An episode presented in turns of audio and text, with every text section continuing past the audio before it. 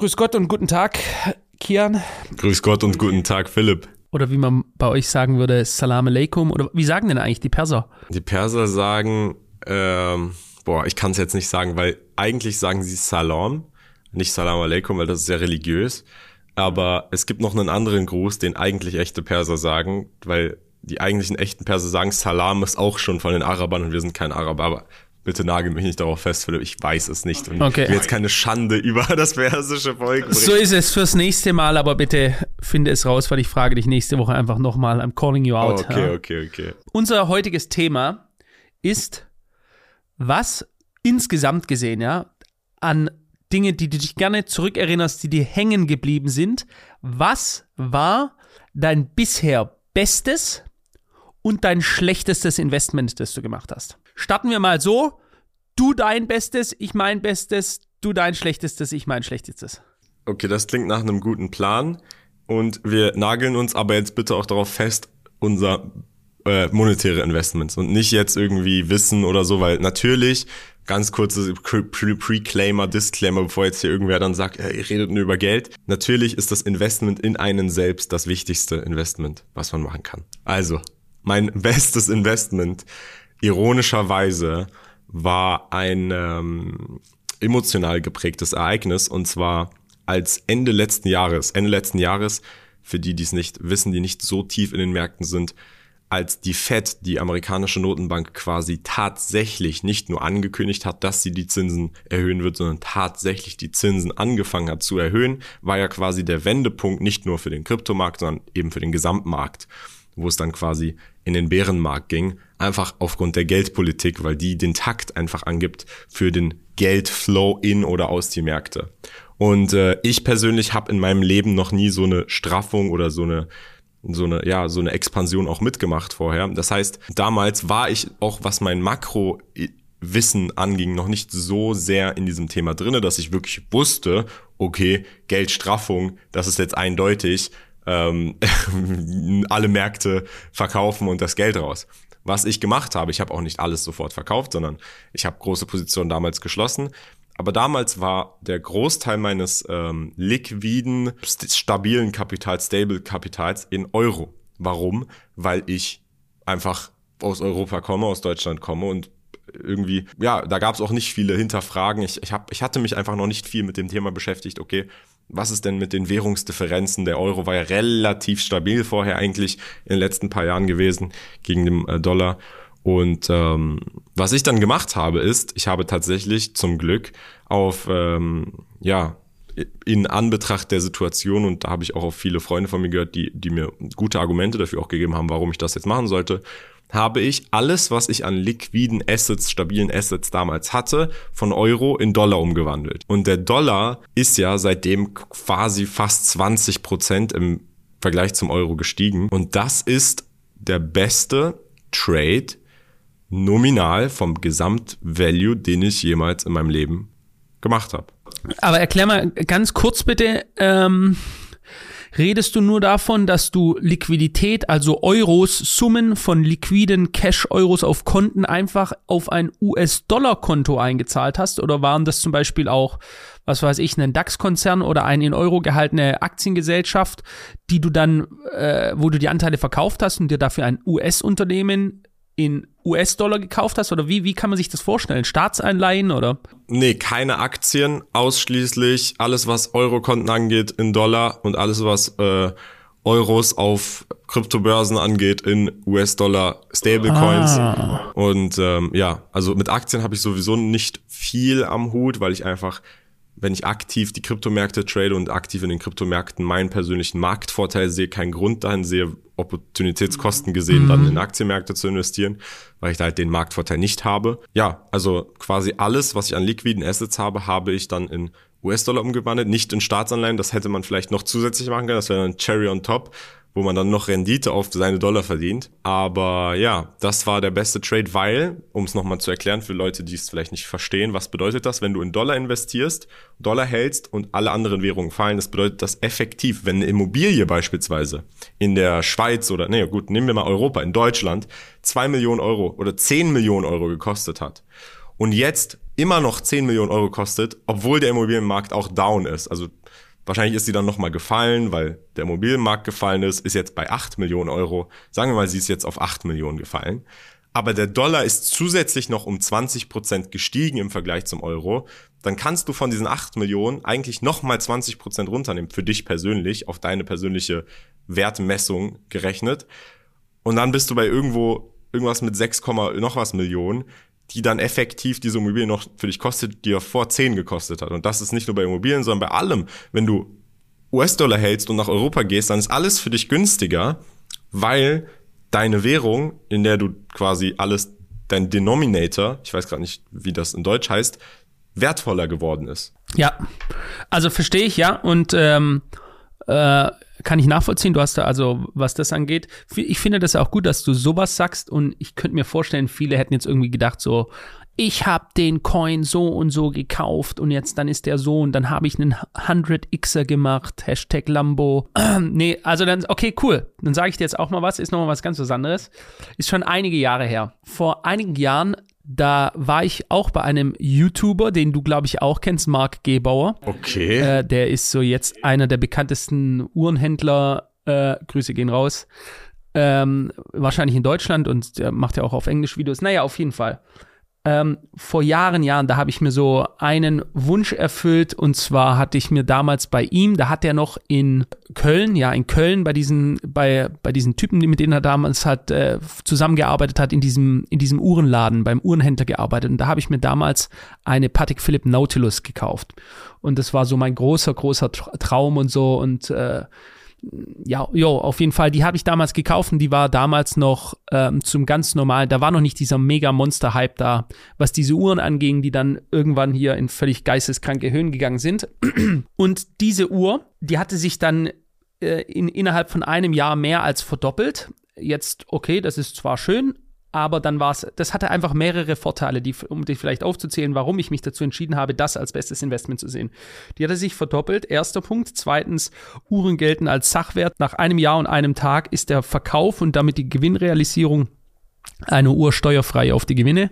Somit war das dann auch steuerfrei. Somit hatte ich so 130 Prozent steuerfrei gemacht. Ähm, und dann, ähm, warum habe ich die verkauft? Weil ich habe diese Uhr super gerne getragen. Ja? Aber äh, ich hatte, ich bin damals äh, umgezogen in, ein, in ein größ deutlich größeres Objekt und ich wollte da alles neu einrichten und so und das war sehr, sehr teuer und damals war das für mich noch nicht so, dass ich einfach gesagt habe, okay, whatever, dann kaufe ich halt jetzt, was ich mir kaufen möchte, ähm, sondern dann wollte ich nicht so viel von meinem liquiden Kapital rausnehmen, das ich ja auch quasi selber brauche, weil ich es anlegen möchte, sondern dann habe ich mich damals schweren Herzens entschieden, diese Uhr zu verkaufen wieder, obwohl ich immer so über Jahre, naja, auf jeden Fall, ich habe es gemacht, habe es dann also verkauft an einen ganz, ganz netten äh, Menschen aus, aus Zürich, der ist, der kam aus Mali, Zentralafrika, super interessante Story, mit dem habe ich heute noch Kontakt und ähm, der hat äh, diese Uhren gesammelt und habe mir dann dafür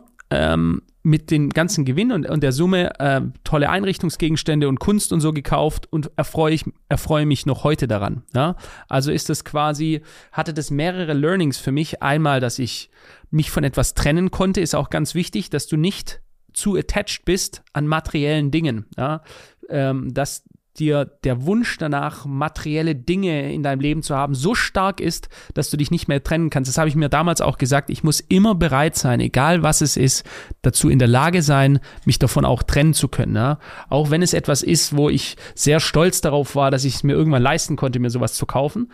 Ähm, dann, dass es ein tolles Investment gewesen ist innerhalb kürzester Zeit und dass ich bis heute noch quasi mich daran freuen kann, weil diese Kunst und Möbel und so weiter, die, die hatte ich, ähm, habe ich jetzt seit einigen Jahren schon. Sehr unerwartet, hätte ich nicht gedacht. Lustigerweise auch bei Mark Gebauer. Ich habe auch bei Mark Gebauer eine einzige Uhr gekauft und es war eine Patek Philippe Nautilus. Aber es war die alte. Ja, witzig. Es war die okay, alte cool. Nautilus. Ich habe eine aus dem Jahr 1999 bei ihm gekauft, weil es mein Geburtsjahr ist. Und die hat, die hat sich leider nicht verdoppelt seitdem. Marc, was ist los? Nee, Spaß. Ist es so? Die hat sich nicht verdoppelt. Die haben sich doch alle verdoppelt und verdreifacht, diese Dinge. Ja, aber ich habe sie zu, ich habe sie auf, auf quasi auf der Spitze ah, okay, gekauft. Gut. Aber ich habe sie sowieso nicht gekauft, um sie zu verkaufen, sondern einfach, weil, weil ich die Uhr schön fand, weil ich fand, dass es was anderes war und weil ich ähm, das Geburtsjahr, mein Geburtsjahr 1999 und die Uhr ist auch schon lange eingestellt und die, die liegt sowieso im Safe und ich habe sie, glaube ich, zweimal insgesamt getragen. Aber lustig, dass es auch Marc Gebauer war. An dieser Stelle liebe Grüße auch von mir. Ich hätte nicht damit gerechnet, dass es wirklich tatsächlich eine Uhr war, aber im Endeffekt, du hast ja nicht nur dein Geld verdient, sondern du hast ja auch dann damit dir Dinge gekauft, die jetzt noch so in deiner Wohnung wahrscheinlich stehen. Genau. Oder in deinem Haus stehen und die haben ja einen viel größeren Wert noch. Ja, also äh, da jetzt sind wir nicht, jetzt sind wir weg vom monetären Wert, sondern äh, hin halt zu, zu etwas, wo, woran man noch denkt und das ist auch ganz viel wert. Ja, Geld ist, Geld kommt und Geld geht, aber ähm, da war es insgesamt eine schöne Erfahrung, die ich heute nicht bereue, sondern wo ich sage, da habe ich äh, selbst die richtige Entscheidung getroffen, habe mich von etwas gelöst, auch wenn ich da sehr stolz drauf war und so. Habe aber auch jemanden tollen gefunden, der mir jetzt sympathisch war, der sie mir abgekauft hat. Ich habe einen tollen Gewinn gemacht, ich hatte den steuerfrei. Ich konnte mir jetzt was anderes holen, woran ich mich heute noch erfreue. Und deswegen ist das für mich mein bisher, was es mir so emotional in Gedanken zurückblieb, äh, mein bestes äh, Investment. Jetzt kommen wir aber mal bitte zum schlechtesten Investment. Das schlechteste Investment, das ist halt leider jetzt gerade, wenn man es wirklich auf die, auf, auf die totale Summe wissen will, ist sehr aktuell und es war eigentlich das Vertrauensinvest, weil ich mein ganzes Geld, was ich bei FTX hatte, verloren habe. Also auf der Börse, die jetzt hochgegangen ist, vor ein paar Tagen, vor einer Woche, vor zwei Wochen, wann auch immer dieses Video jetzt online kommt. Das war, also wenn wir, wenn wir jetzt wirklich darauf gehen, dann wäre das mein schlechtes Investment, aber das wäre jetzt zu langweilig, wenn, wenn ich jetzt nur das erwähne. Deswegen lass mich das außen vor lassen und mein, oder? Oder? Ja, nee, ich, ich kann mir das vor. Also, es ist, also das ist äh, auf jeden Fall mit das Abstand. Das muss äh, wie ein massiver Tritt in die Eier gewesen sein, äh, wiederholt auf jeden Fall. Ja? ja, genau. Das war mit Abstand das schlechteste Investment, mit ganz weißem Abstand das schlechteste Investment wahrscheinlich in meinem Leben. Nicht nur monetär, als auch das, was ich da an, an Vertrauensverlust selber erlebt habe oder andere Leute vielleicht, weil sie daran geglaubt haben. Aber unabhängig davon war wahrscheinlich das schlechteste Investment, was ich gemacht habe, in einen Coin. Das war 2000. Warte mal, wann war das genau? Ich glaube, das war 2015. Nee, 2016. Das, ich weiß nicht mal mehr den Namen von dem Coin. Es war so ein, damals 2016, 2017 gab es quasi so, vor der Rallye 2017 gab es so eine, eine Bubble, und zwar war das die ICO-Bubble. Da ging es darum, in Coins zu investieren, bevor sie an den Markt kommen und die wurden dann öffentlich verkauft. Es gab quasi öffentliche ICOs und dann ging es darum, dass man halt diese ICOs huntet, dass man in Telegram unterwegs ist und Twitter und Discord und sucht, hey, wann könnte der nächste heiße ICO stattfinden und das Ironische daran war, damals war ein heißer ICO es gab kein Produkt, es, das Team war nicht öffentlich, einfach nur eine Webseite mit einer gut klingenden Idee und ICO und die haben es hinbekommen, technisch das umzusetzen, dass es einen Token gibt. Das war schon genug, dass es da Investoren gab und dass sie da teilweise 100 Millionen geraced haben.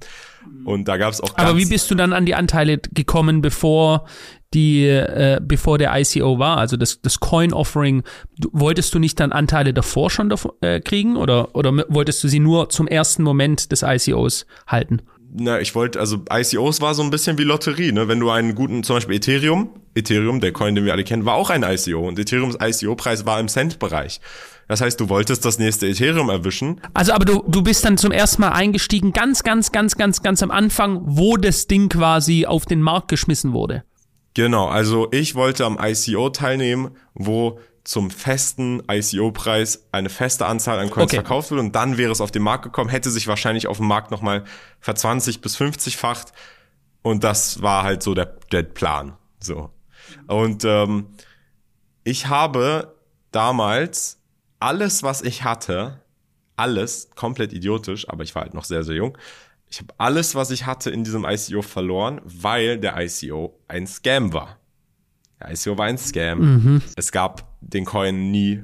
Das Geld war dann weg und alles war weg und ich glaube, sie haben knapp 100 Millionen gescammt damals. Das war, wie gesagt, damals noch sehr, sehr, sehr häufig. Das war in einer, es, damals 99% aller ICOs waren Scams. Und es ist in einer Frequenz passiert, die halt unglaublich damals war. Aber das war halt für die Leute, die damals auch an diesen ICOs mitgemacht haben, selbst wenn 10 Scam waren und einer ist Ethereum, hast du ja das ganze Geld plus nochmal Millionen mehr theoretisch rausbekommen, weil die sich halt wirklich verhundertfacht haben. Ich glaube, Ethereum hat sich seit seinem ICO-Preis bestimmt irgendwie verzehntausendfacht. Ja, seit, so. seit, aber das ist ja, wir reden ja jetzt von einigen Jahren. Dieses Business ist ja, du kaufst und dann wartest du vielleicht noch, keine Ahnung, drei Wochen oder eine Woche oder zwei Monate. Ja, aber dann hätte es sich auch schon verzehn bis, bis 50-facht auf jeden Fall. Damals war das wirklich so, wenn du das Richtige erwischt hast, dann hat sich das in einer Woche hat sich das verfünfzigfacht, weil, weil du halt bei diesem ICO wie, wie bei einer Lotterie einfach versucht hast, ein einen Platz zu kriegen. Und das war wahrscheinlich, weil einfach in dem Moment das war alles, was ich hatte und ähm, ich hatte es mir sehr, sehr hart erarbeitet und ich hatte auch andere Pläne damit. Deswegen war das wahrscheinlich der schlimmste, Ver bis auf das jetzt, was jetzt hier passiert ist, natürlich mit FTX, war das damals der schlimmste Verlust, weil einfach, wie gesagt, ich war sehr jung. Ich hätte das Geld auf jeden Fall anders benötigt und ähm, das war dann halt erstmal weg und ich habe es mir auch so lange hart erarbeitet, dass es wirklich ein ganz, ganz tief sitzender Schlag war. Und äh, ja, deswegen Leute, macht bei keinen ICOs mit. Sowieso jetzt in Zukunft. Kleines Word hier zur Krypto-Community.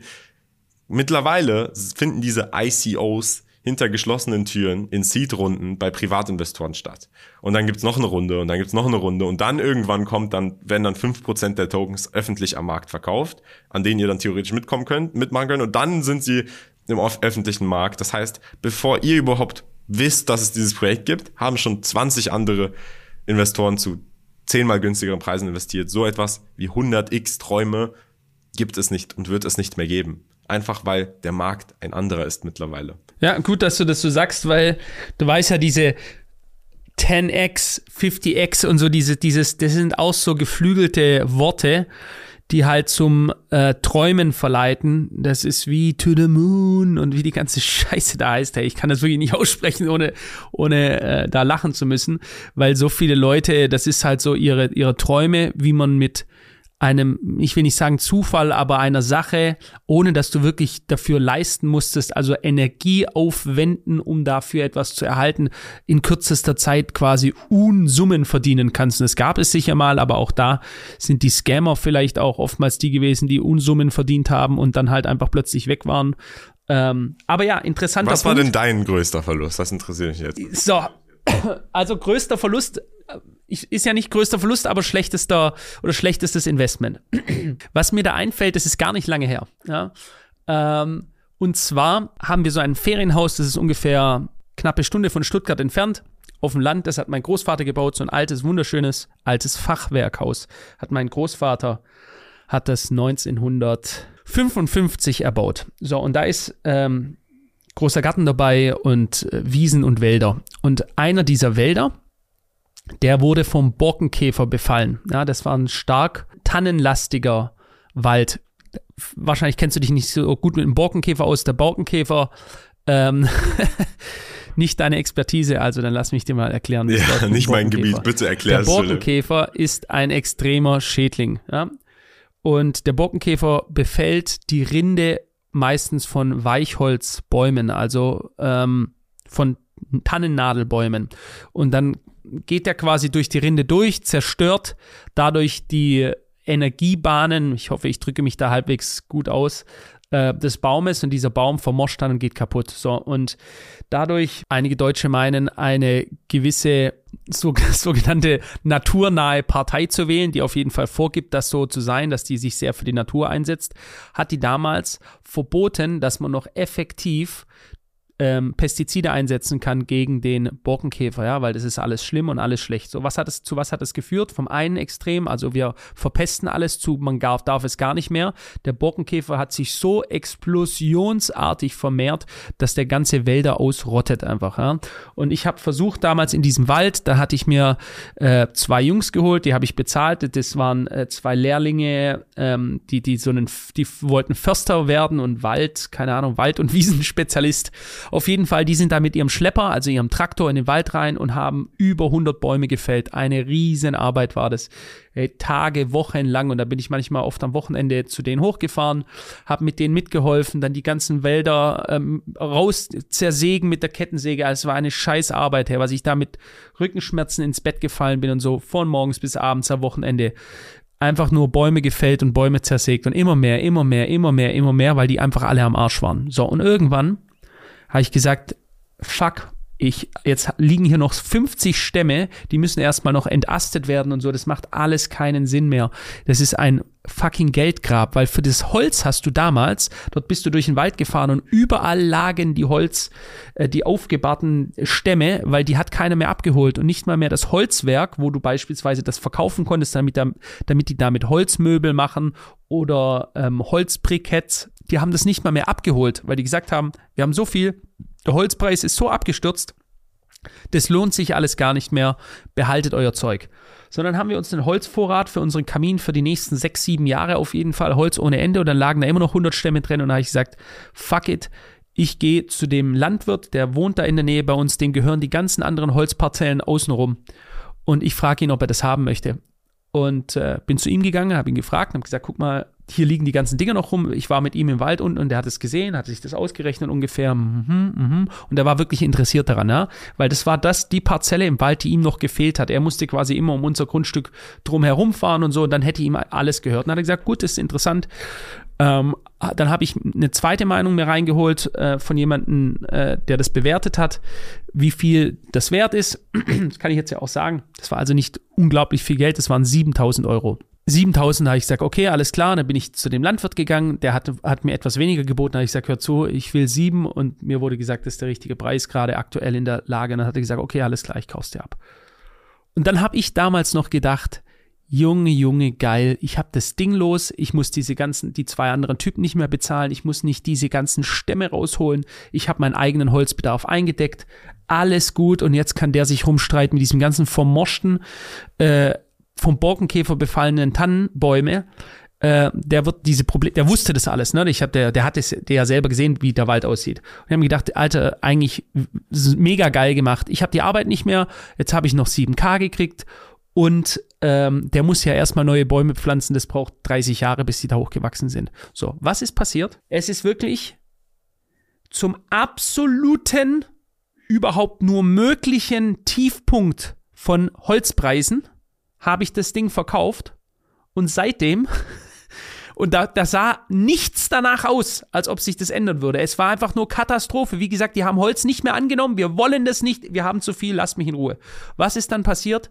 Seitdem die Holzpreise sind also wirklich, da konntest du die Uhr, wo ich die Unterschrift drunter gesetzt habe, danach sind die Holzpreise explodiert. Wir haben seitdem keine so, Hol Wälder haben sich verdoppelt und verdreifacht. Ja. Dieses Holz ist quasi erst vorher so runtergegangen und dann gab es wie zum Corona-Crash damals eine V-förmige Erholung, die aber seitdem deutlich, deutlich runtergegangen ist, als die eine V-Seite vorher runterging, ist dieses Ding so nach oben geknallt. Warum jetzt alle Leute Energiekrise, Gaskrise, alles teuer, höchste Energiepreise der Welt, Leute kaufen Holz Holz ohne Ende. Holzpreise knallen durch die Decke und diese sieben werden wahrscheinlich heute, keine Ahnung, 20 oder 25 wert. So, das war im Endeffekt, wenn du so willst, ein richtiges Scheiß-Investment. Auf der einen Seite tut's mir heute weh oder bereue ich es? Nein, tue ich nicht, weil es war viel Arbeit und an sich nicht viel Geld für mich, aber es wäre doch weiterhin sau viel Arbeit, äh, dauernd mir durch den Schlamm zu warten und diese blöden Holzstämme da einfach mich darum zu kümmern.